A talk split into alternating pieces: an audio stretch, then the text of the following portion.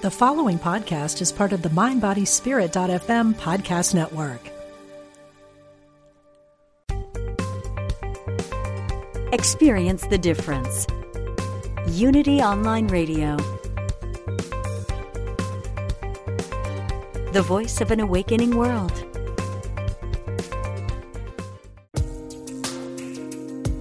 Fascinating interviews and compelling conversations. Be present. The Diane Ray Show. I've got an exciting guest, and I'm looking forward to diving in and, and talking with her. So, uh, just kind of leading up to this, it all it all fits in. You'll see.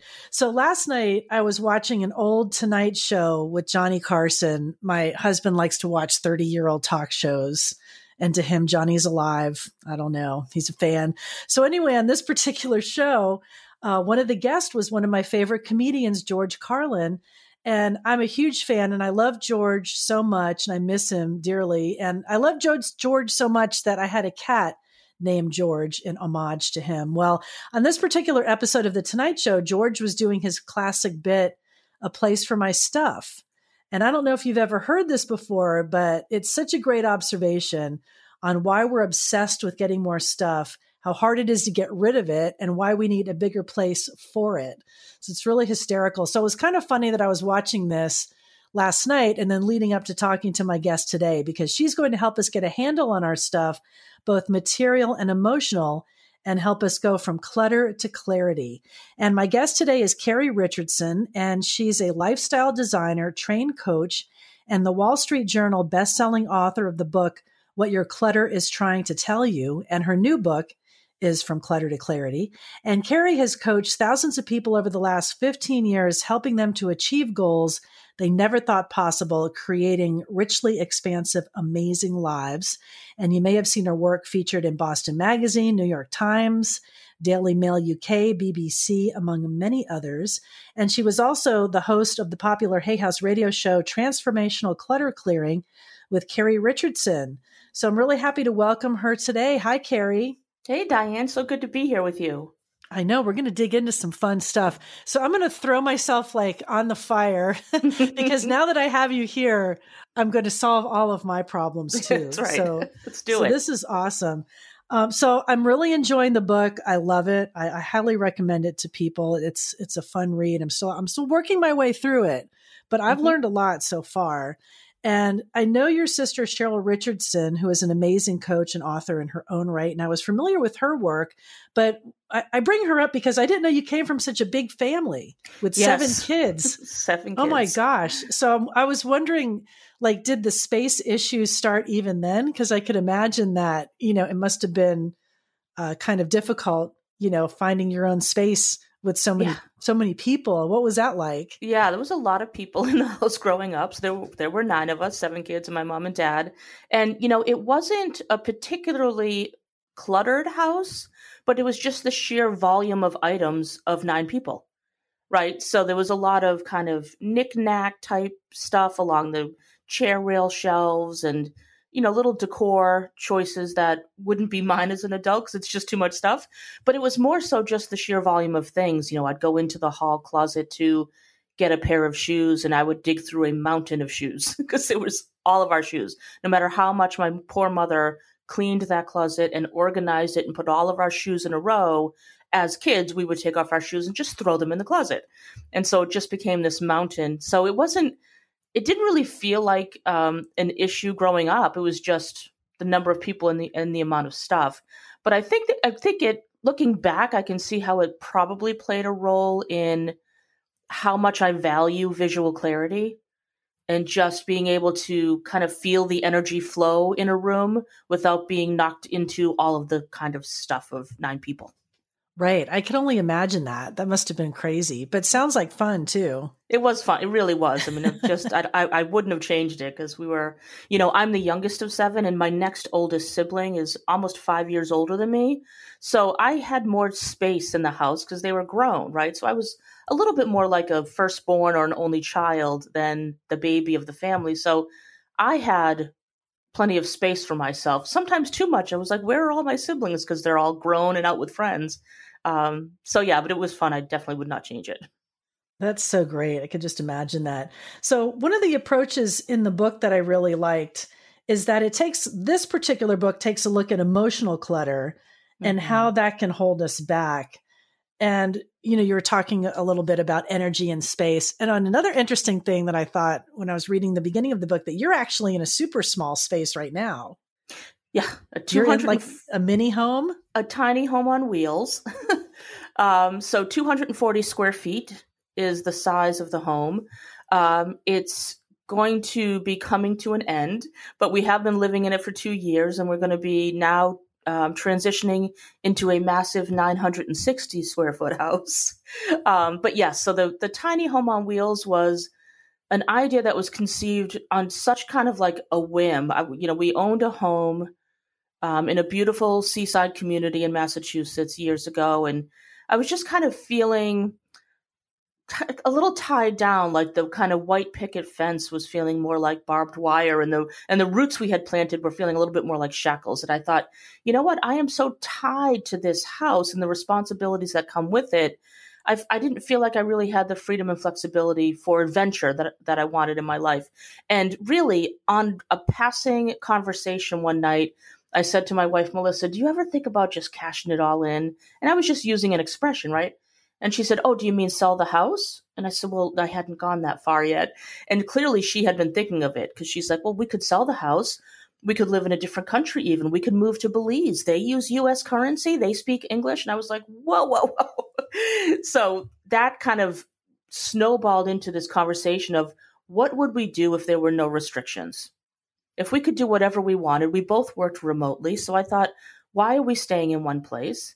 And so that transitioned into the idea of why don't we travel the country in an RV for as long as we want to and see how that goes. And that transitioned into tiny house.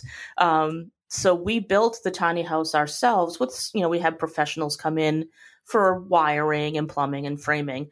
But, um, because this was before the tiny house movement was really exploded, so there were no tiny house builders out there that you could hire, and uh, and so we built it, and it's a 28 foot tiny house on wheels. It's beautiful. Uh, it ended up a little bit heavier than we wanted, so to tow it around the country became difficult.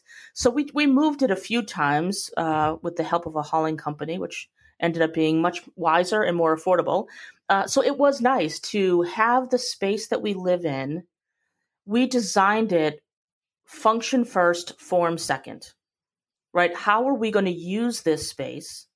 and let's build it accordingly. So for such a small space, it had everything we needed. For instance, I prefer a big beautiful shower over a sprawling kitchen, so we made the bathroom bigger than and the kitchen a little bit smaller.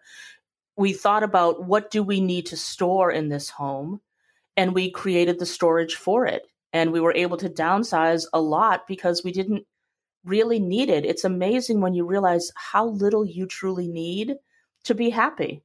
Um, right. So yeah, it was. Uh, it's been an amazing experience to really see that you really just need you you need very little to be completely fulfilled. Well, it's such a great message, and that journey I think is so interesting. And I know there's a lot of people that are really intrigued by that idea.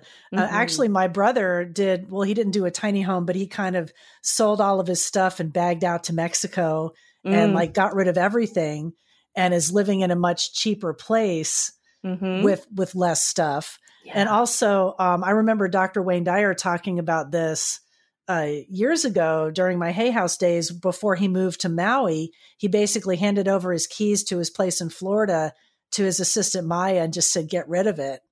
And wow. then I think he kind of freaked out a little because there were some things I think he wanted to keep and then had to go back and try to find some of them. But he ended up just like leaving all that stuff.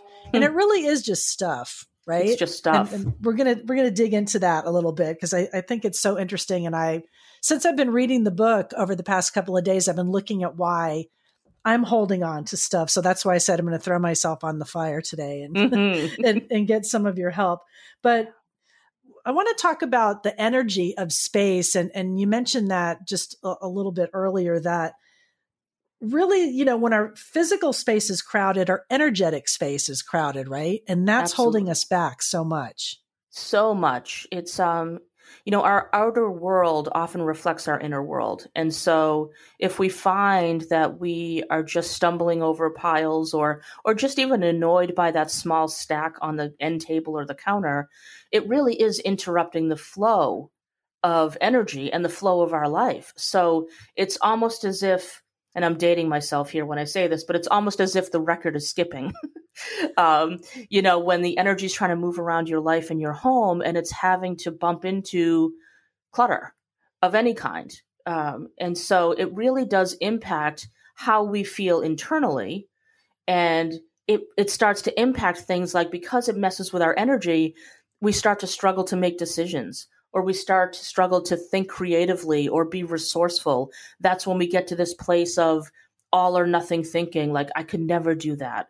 Or, um, you know, why does life have to be so hard? We, we, we go to these broad statements, and, and that's partly because the energy is not flowing easily in our lives at all because it is being interrupted by all kinds of clutter physical, spiritual, emotional, all the same. Right, right. That I think that's that's so interesting because when when I was thinking about it as I was reading through the book, like I know how I'll feel when I get through a horrible task like cleaning the bathrooms which I hate or scrubbing yeah. the floor, anything like that, but then once it's done I'm like, "Oh, that feels so great." You know, and yes. there is that energy that you can physic you can feel it it's it's palpable and i think people dis, dismiss that like oh that's just woo woo stuff or you know feng shui is not a real thing and there's not energy moving around but there there really is and it does affect yeah. our lives in, in so many ways Absolutely. I mean, think about, like you said, when you clean the floor or clean the bathroom, or even, you know, if you organize your junk drawer or maybe you clean your linen closet, how often are you going back and looking at it again and again and again because it feels so good? Yes, you're proud of the work that you did, but even more than that, it feels so different. It's amazing. Exactly. Yeah, the feeling is great. I mean, just recently I had a bunch of clutter in the kitchen and I went to Home Depot and bought this shelving and I got rid of it and I, I made it all organized and I actually hugged it. See, like like after I said, I love this show. Yes, it's so ridiculous. My husband's looking at me like, you know. But several times after we just moved that stuff, put it on this shelf, this metal shelving, and I, I was just I was so happy. So yeah. you know, get just getting people to kind of move in that direction and think about that. In the book, you say all obstacles are clutter, and we can clear them but that we're going about it wrong. You know, yes. like, well, you know, I was talking about my my fits and starts of of clutter and clearing things and buying the shelving, and that was great. But there's still a lot more that I need to get rid of. Mm-hmm. So, what, like, what's the main thing that we're doing wrong in the first place? I think we are, you know, any kind of clutter we struggle to clear. I, I call it stubborn clutter. It is stubborn because there's more to it than just the stuff. If it was just about setting aside the time and getting it done, it would be easy, right? We'd just have to schedule the time. But if we're not scheduling the time, if we are thinking about doing it a lot but not actually doing it, if we are um, procrastinating on it a lot, then we're we're going about it wrong because we start to beat ourselves up for being lazy or messy or a procrastinator, etc. When really what we want to be doing is inquiring and looking at our behavior from a place of intrigue and curiosity. Like, gosh, I've been talking about doing that clearing. You know, I've, I've been talking about clearing off my counter for weeks. Why aren't I doing it? What benefit am I getting from not doing it? Which I know sounds so silly, but there is a payout to not doing what it is you say you want to do. Otherwise, you do it. So we're going about it wrong because we think if we just discipline ourselves and push ourselves to just suck it up and get it done, then it's going to happen. But how's that working for you? Right? It's not. So let's look at okay, that might be my intention. Why don't my actions match my intention? And then you'll discover the real clutter you need to clear. Right. And there always is a deeper meaning, right? Or there's a, a, deeper reason that we really have to take a look at. So I was curious, you know, I watched that show Hoarders. I'm mm-hmm. sure people always ask you about about hoarders. I mean, what a you know, what a crazy situation that, you know, yeah. these people get into the state um and, where you're talking about like the procrastination, the overwhelm. But I can mm-hmm. see, I mean, those are extreme cases, but I can see where, like, when it gets to such a level, you're like, well, I can't do this now. Forget yeah. it. It's just, this is overwhelming. I can't do it. Mm-hmm. Um, I mean, but those kind of things creep in over time, right? It, it takes a while yeah. to get to that point. It takes a while to get to that. And really, you know, people, um, people talk about hoarding. Like I have people who I work with all the time who say, you know, I really think I'm a hoarder, and that's it. That's a really um, powerful term. Like we really want to look at. So I'll ask them because if you truly believe that you're a hoarder, then we want to talk about therapy because that's an anxiety disorder. That's a psychological condition. So hoarding will people will take real comfort in the stuff around them and it doesn't matter what that stuff is, which is why it can sometimes be trash it can just be like old newspapers. It can be things not of value at all, but the sheer presence of the items around them provide them some sort of comfort. As strange as that may sound to those of us who don't have the condition. So if you find that, I mean, it doesn't mean that you that they love their stuff, but on some deeper level, it is benefiting them because it's it feels safe. That's why you know people who truly struggle with hoarding will really resist outside people coming in and just clearing out their space. But those who don't struggle with that condition can't understand why they want to hang on to it. Like, let me just come in with a dumpster and get rid of it all. Um, but yes, yeah, so that from a true hoarding perspective, it absolutely accumulates over time. Um, and you know, you want to check with a therapist or your physician about anxiety disorder, psychological conditions that are behind it those of us, there are a lot of people who classify themselves as, as hoarders, but really aren't. They just have a lot of stuff, right? right? And um, and that's when I find it interesting because there's something about labeling yourself as a hoarder that can almost give you permission to not clear the stuff. Well, you know, I'm just a hoarder, and it's like, well, but are you really? Because yeah. if you are, then we want to make sure you get the proper help for it. Or are you just calling yourself that because then you have permission to not do anything about it? Right. Like yeah. that's the label and and that's your excuse. Right. I mean, I wouldn't I certainly wouldn't put myself in that extreme hoarding category. I mean, I mm-hmm. think I'm uh, you know, and definitely after reading your book, I was able to identify, you know, a couple of key hoarding or collecting, I don't know, we'll talk. Yeah, we'll talk about it. Sure. You know, yeah, hoarding tendencies. Yeah. And then I was curious too. Do you feel that um, sometimes is that hereditary? Because my my dad was kind of on the hoarding side. He, uh, he you know, it's things. interesting. I find that it can go either way. So I talk to people who grew up in a very cluttered household, who will not have any clutter in their house at all. So they almost go to the extreme end of perfectionism. Um, and there are those who mimic the behavior that they were taught.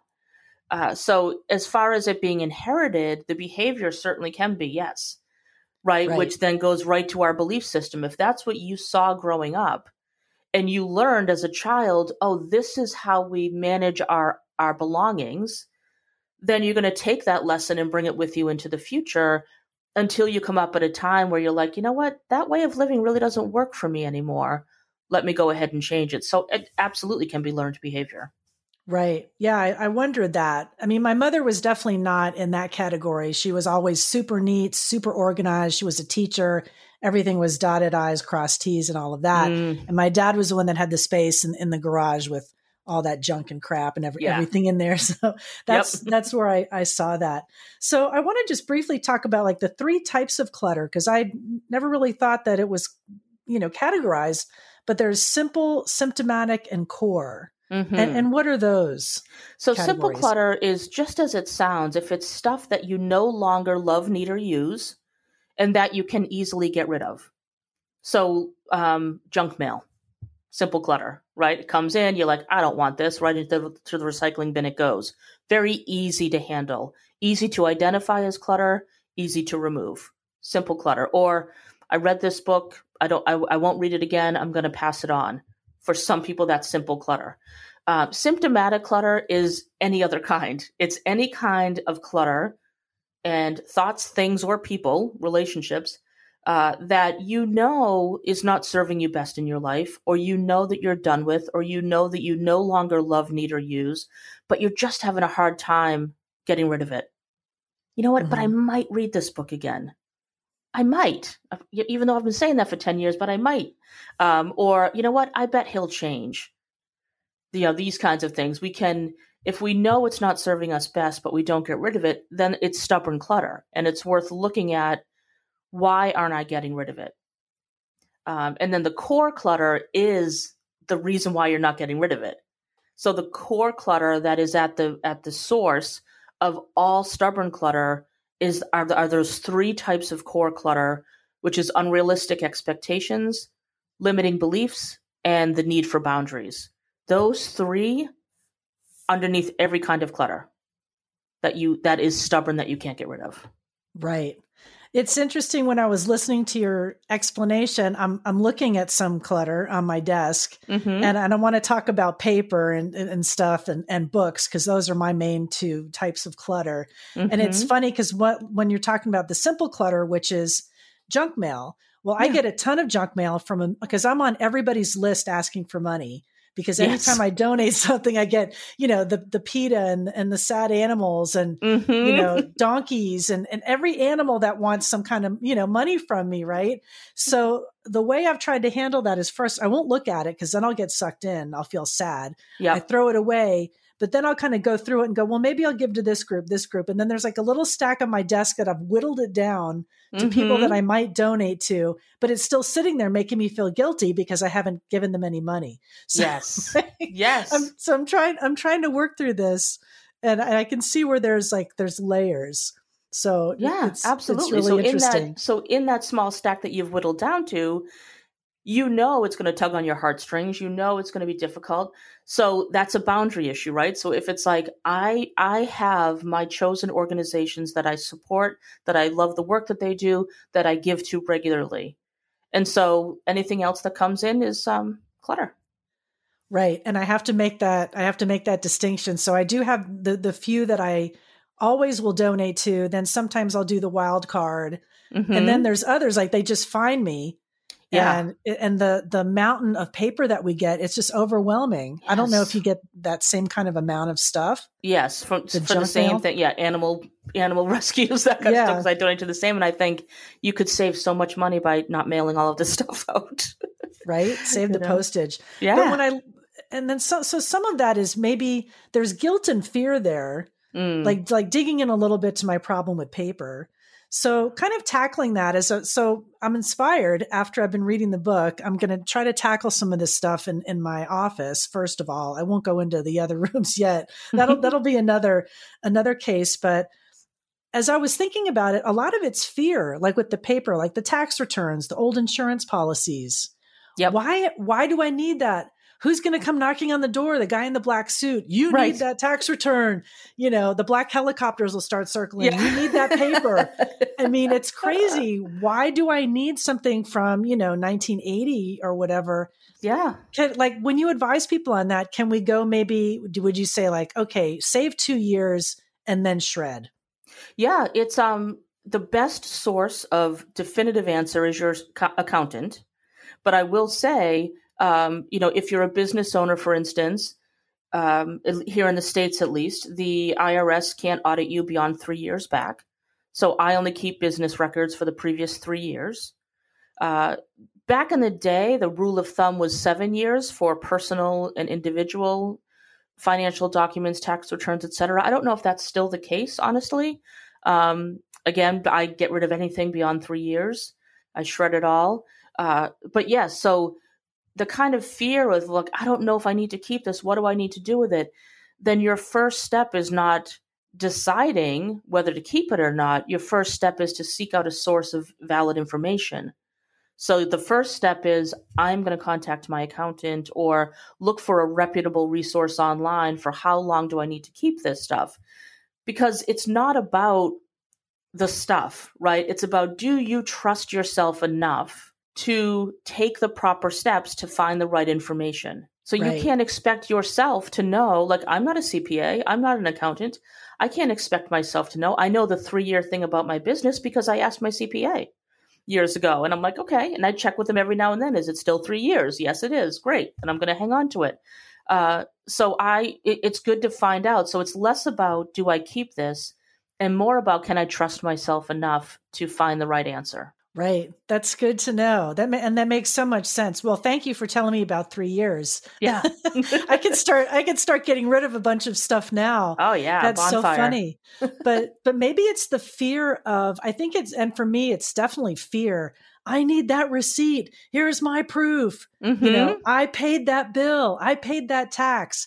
And I don't know where the fear of the government or the tax man came for me because I've never really had I've never been audited or any, or anything like that. I Mhm. haven't had that issue, but for some reason I'm really afraid that well I'm going to need that proof, you know. Yeah. And so you may not have been audited or you, you may not have been, had the, you know, guy in the black suit come knocking at your door, but I would look at where else in your life uh, were you kind of called to the carpet for not following the rules?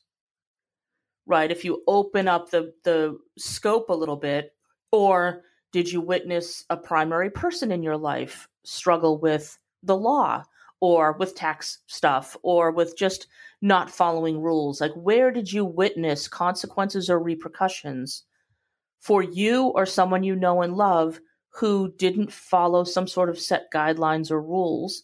And I don't mean that they were necessarily arrested, they might have just been reprimanded by their spouse, you know, or shamed as a child, like any number of things.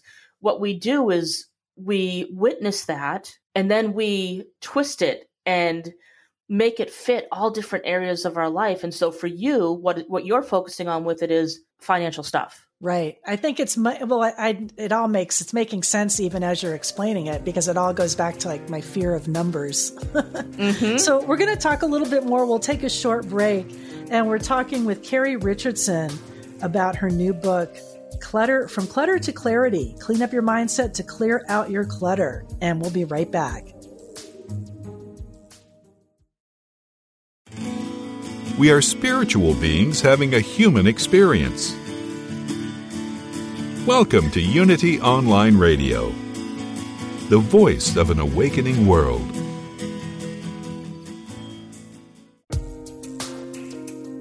Welcome back to Be Present, the Diane Ray Show. Welcome back. Thanks for joining me after the break. I'm just having a great conversation here with Carrie Richardson, talking about her most recent book, From Clutter to Clarity Clean Up Your Mindset to Clear Out Your Clutter. Available now. Grab it at Amazon or your local bookstore. And it, it's funny because, Carrie, I'm just, I'm being so like blatantly obvious that I need your help.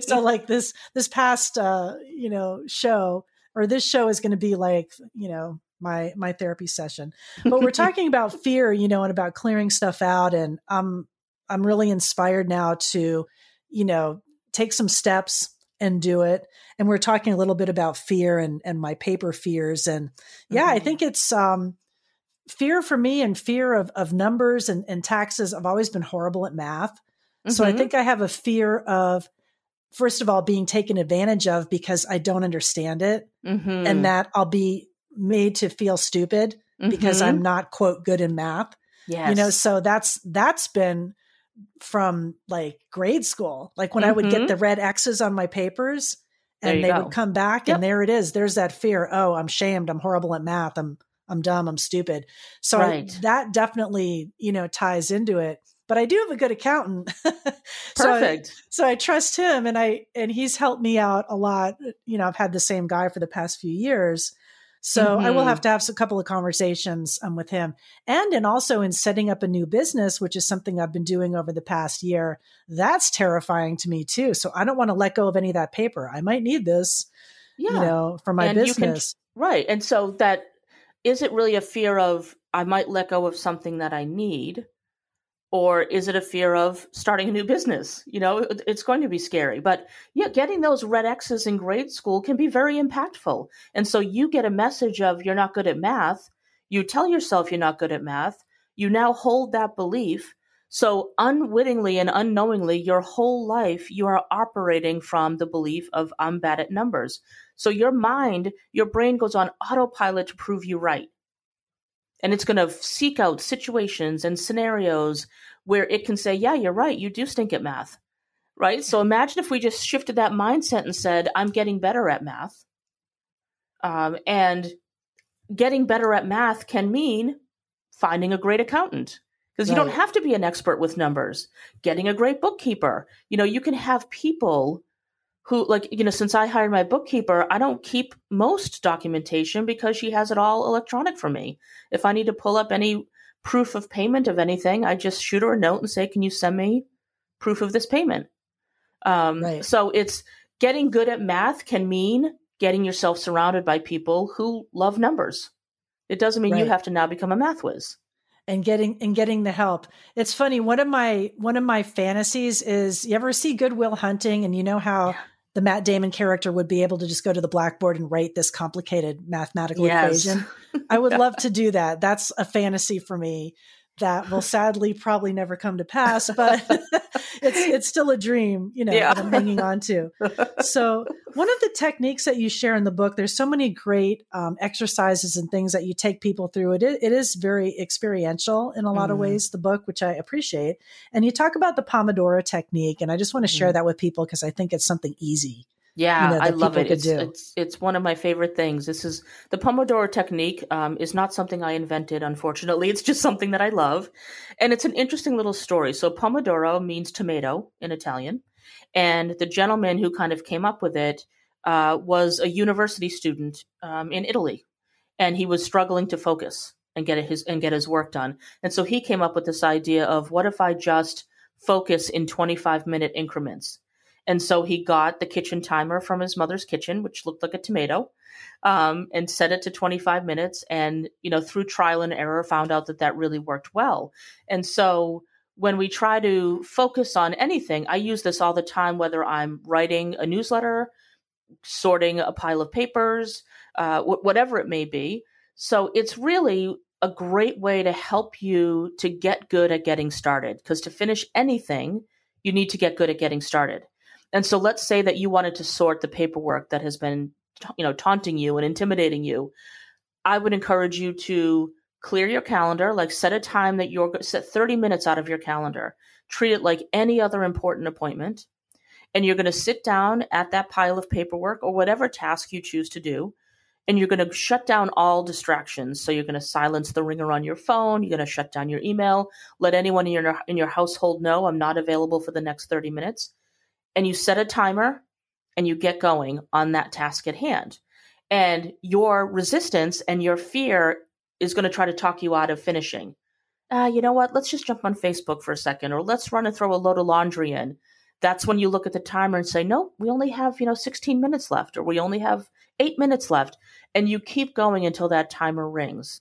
Then you can stand up and walk away from the task for a, a five minute break, come back if you want to that little window of time, and 25 isn't necessarily the magic number. It might be 15 for you, it might be 30 for you. But knowing that you have a finite amount of time helps your resistance see a light at the end of the tunnel. Because oftentimes what happens is when we are sitting down or about to start something we've been putting off, it can feel like a prison sentence because we've been avoiding it so long. And our resistance can feel like, no, once we start, we're never going to be able to stop. You're going to expect me to do this for the next five hours. Um, so that's an unrealistic expectation, right? So instead, it's no, we're just going to try this for 25 minutes and we're going to see how it goes. And sometimes, especially if it's something that you've been resisting big time, um, some of that Pomodoro round or Pom, I call it, I shorten it to Pom round, P O M, because I like to think that means peace of mind.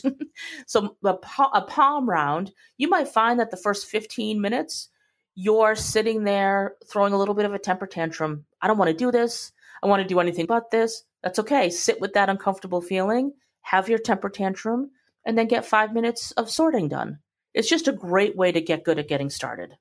I like that because it's there's a beginning and an end, and to kind of give yourself uh, parameters and some rules. Okay, I'm not going to get distracted because I'm sometimes I'm like the the gnat, you know. Oh, there's a shiny thing. Oh, Oh, there's yeah. Facebook. You know. Oh, turn Mhm. over my phone. So to clear the decks, giving yourself that 25 minutes or 30 or like you said, whatever works, Mhm. and kind of power through it Yeah. is is great. I mean, I think that's a great technique and something that everybody can easily attempt, you know, Mhm, to try sure. to get some stuff done.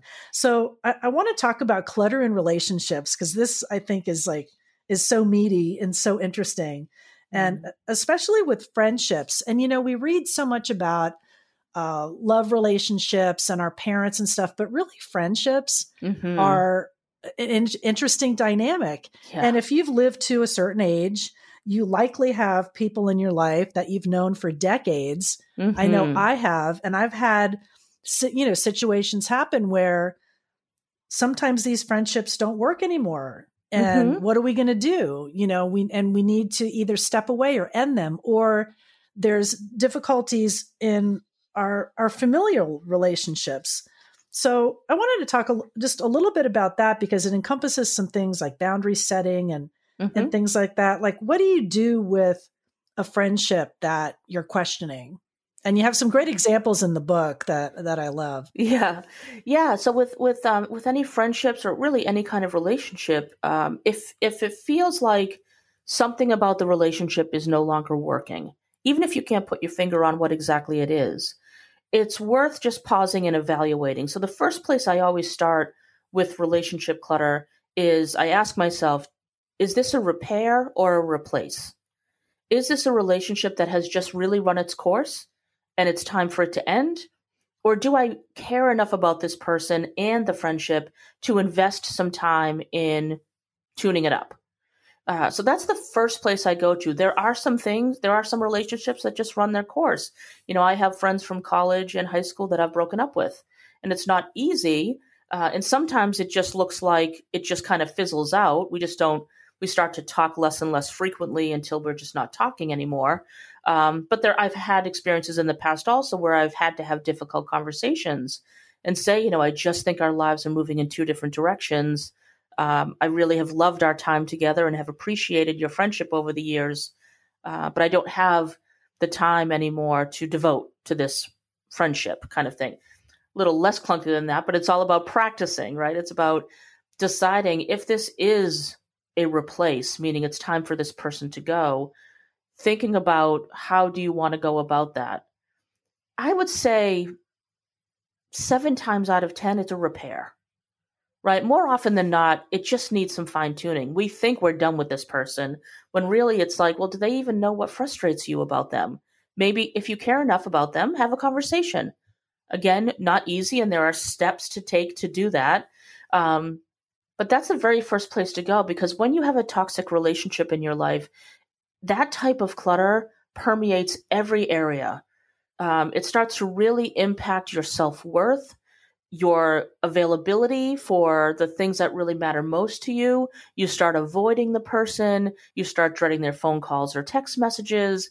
You're spending a lot of energy on that toxic relationship when it could be healed, either repaired or it can just be wrapped up. Right. And yeah, I guess you have to just do some hard thinking and and decide, you know, what you're going to do. Now with with friendships you you kind of have more of a choice in that situation, but with family it's a little little more difficult. I mean, you can limit your time that you spend with that family member mm-hmm. if it is very toxic, but I guess it's it's difficult to really break up with family unless of course it it's is. so abusive and toxic that Exactly. You have to cut that tie. And that would be, I guess, an extreme case. Yeah, but it happens. You know, I just I just spoke with a client this past week who had to make the difficult decision to step away from her parents. Um, and it wasn't easy for her, and it was an incredibly toxic and abusive relationship. Uh, so yes, it's while it's really difficult to imagine ever having to do that, there are certainly scenarios where it's best to no longer have that family member in your life more often than not, it's going to be a a repair. So a repair with a family member who is really toxic um, is absolutely going to look different than a friendship because they are family. They're going to pro- likely be at family events or holidays and whatnot. So a repair in that sense is going to be more of a boundary you put in in that relationship, and that boundary may look like um, you know, they'll be at the same family event, but you're not going to spend a lot of time talking with them because it's just too combative, let's say. Or um, you're going to get together with them and practice loving them where they're at, right? Like, okay, I know what I'm going to get with this person.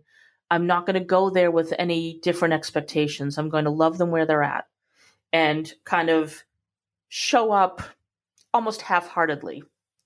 Um, or you can, you know, if it's a family member who you've maybe fallen out with or been estranged from, but you really do love and care for, then again, it can be a deeper conversation. Uh, so it just depends on what stage or level you're at and how much work you want to put into it. But yes, family is much more difficult because you can't break up with them as easily as you can a friend. Not that even with a friend is easy, but there are different kind of levels of boundaries you can put into place to protect your spirit around them. Right, right. I mean, I'm thinking of some of the situations that I've been in where with a friendship, I had to just kind of let it go. And it was really painful. I mean, I, I felt really bad about that situation.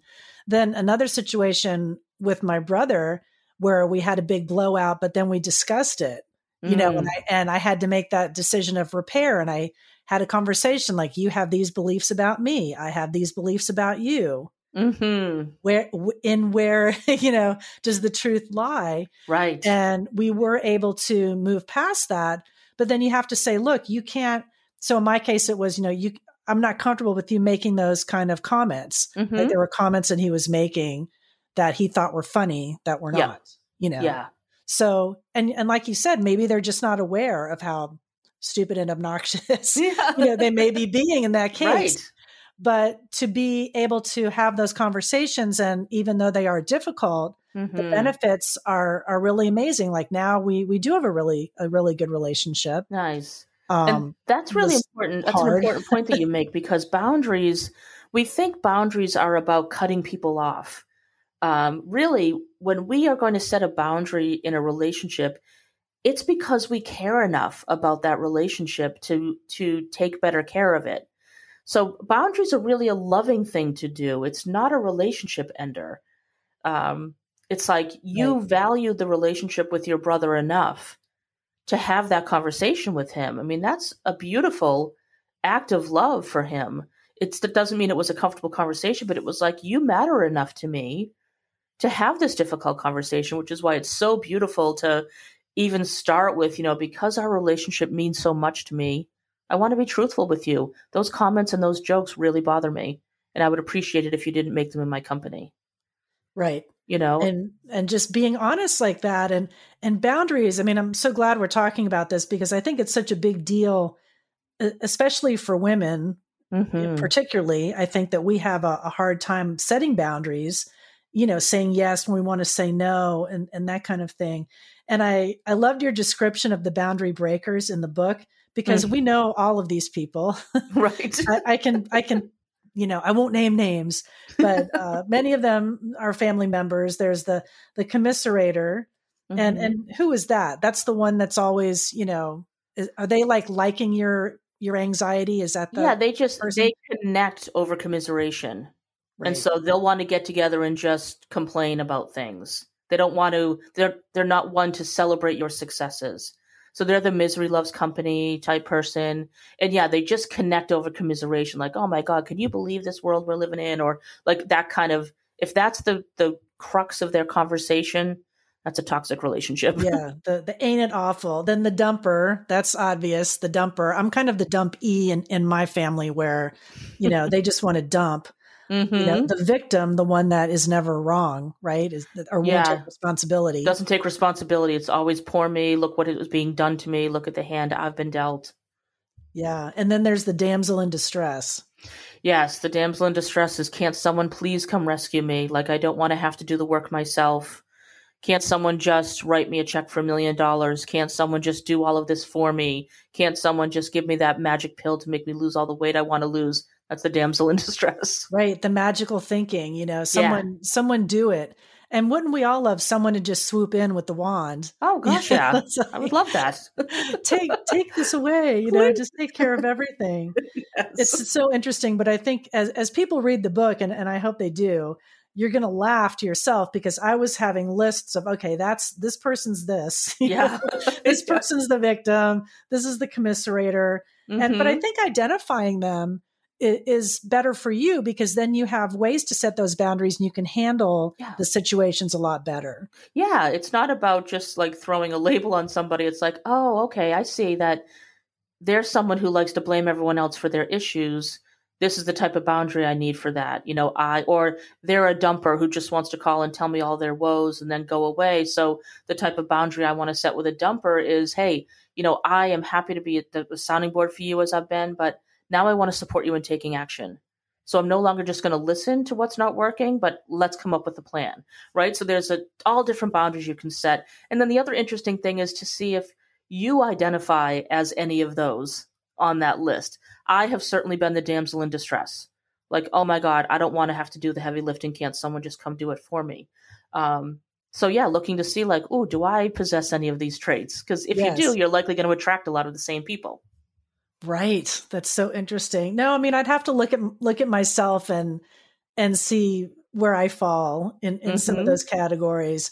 And I like the parameters that you suggest to set with people. Like the way I've been handling the dumper in my life is I'll listen, I'll be like, uh-huh, uh-huh. And I'll still be emailing or typing like I can turn off a piece of my brain Yes. because I know they're just gonna dump. Mhm. So I I ignore it because they're not going to listen to my advice. right. And so, like, I, I've managed to have these sections in my brain where I'll turn it off and I'll check email, look at my phone. Mm-hmm. Mm-hmm. Right. Right. Yep. Are you done? Okay. You know, Yeah. but that's not really the best way to handle it because they're not getting anything solved. They're dumping on me. I feel bad. yeah. And Yeah, now had hang a up- headache, you know. Right. Yeah, they hang up feeling light and free until the next time they need to dump and they call you. You hang up feeling weighed down because you are carrying, you have now become a container for their energy and you're walking around lugging that around. Right. So again, the loving thing to do, because I believe me, I have had plenty of dumpers in my life. And I would do the same thing. I would have that ability too to be like, mm-hmm, mm-hmm, while I'm doing something else. And I thought once I started really dreading their name on my phone or the text message, then I thought, Kerri, it's this is not a loving thing to do for yourself and certainly not for them. So step out of the way so they can move along their spiritual journey. Because by letting them continue to dump, I'm like I'm a speed bump on their life now. Like I'm in the way of them progressing because I'm not uh, I'm not forcing them to learn how to self-soothe, how to solve, how to take action. So that's when I go to that place of gosh, you've been telling me a lot of you know about this for a long time. It's got to be exhausting. How can I help you make a change? Right. And take some action because Yeah. nothing is going to happen until then. And one of the great tools that you mentioned, and, um, and I've tried to use this with other people as well, is Byron Katie's method of, of truth telling as a great Mhm. tool, you know, the four questions. And I think I mess it up because I never get the four right in the right order, you know, but I think, but it's, is it true? You know, is it absolutely true? Mhm. And then what's the other one? uh, who are you when you believe that thought? Right. and who or, how do you behave when you believe that thought and who would you be without that thought Yes. yeah That's what I, I need to remember those because I've used them with various people. Like, you know, where would you be if you weren't thinking that all the time? Yeah. You know, wouldn't It's it be so great? powerful. yeah It is. It's really those those four questions are are really super powerful Mhm. and just kind of questions. You know, is this true? Is this really true? And That another one that's great. Go ahead. th- that question alone is so powerful because yeah. what how we talk ourselves out of doing the things we say we want to do i'm going to clean up that paperwork today well no not today because i have to do blah blah however we talk ourselves into procrastinating it's great to stop and go well wait a minute is that actually true um, and testing those stories we often find there's a whole lot of holes in them Right. Oh, procrastination is is such a big thing. You Yeah. know, with with so many people. And Mhm. a, a couple of other great tips. I want to share these with people that I gleaned from the book that I think is so great. And I love the power of the pause because a lot of times, like I just had a text from from a friend. Oh, let's do this this weekend. I'm like, hmm, do I really want to do that? let, me, Mhm. let me think about it. So I, I haven't answered the text yet because I'm still think I'm still thinking about it. I don't know. I'm and, and actually I had a, I had another plan with someone else, so I have to tell this person I can't. I already made another plan Mhm. but it, it's so crazy with all of the electronics in our lives and our phones, these stupid phones that we're so attached to Mm-hmm. that we feel we have to jump like a seal. You know, Yes. we're like trained seals. Here's the so text, true. bing. You know, Yeah. here's this. I have to respond. You know, so that's a Mhm. really important piece, isn't it? Just to kind yeah, of if- pause. yeah, just to pause, and and if you need help practicing that pause, then you know throw your phone on DND for an hour, you know, so then you can go or for two hours, heaven forbid, so then you can go look and see whatever came across in those two hours, and you can breathe and pause and wait. The other thing is to not jump and respond to every text message that comes. As soon as you respond right away, you teach the other person you're going to respond right away.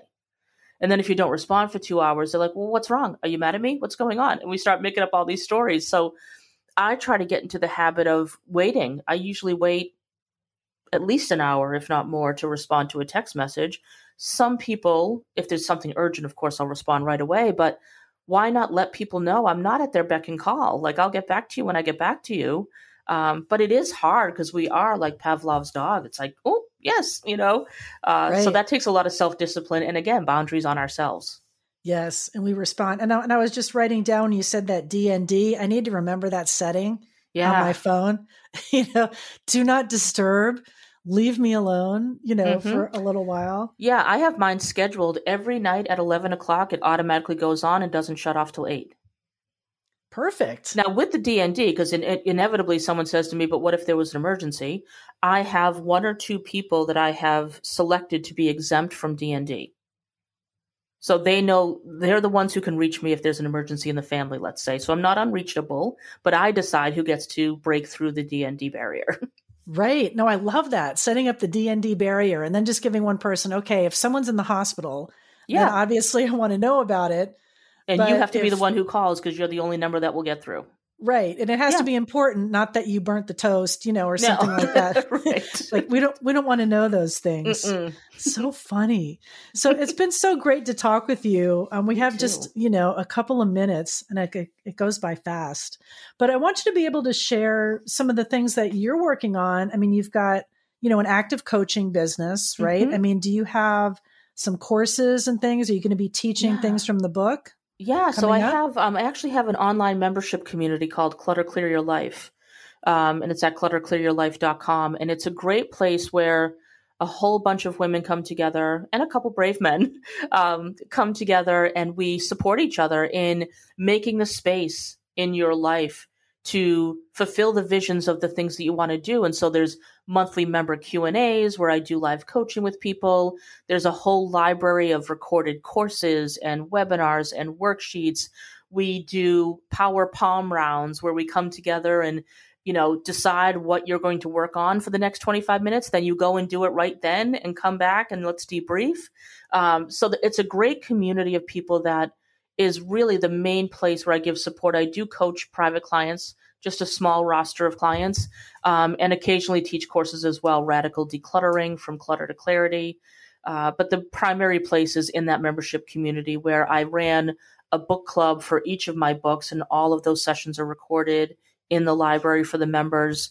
Uh, it's a it's a fun place. So lots of great resources. So I urge people to go to your site. It's Kerri, K E R R I, Richardson.com and find the place for your stuff. Clear this stuff out. I'm going to get busy with this box right here after we, uh, Love it. after we disconnect. But thank you so much for joining me today, Kerri, and, and sharing your wisdom with uh, the crowd here at Unity. Thank you so much for having me.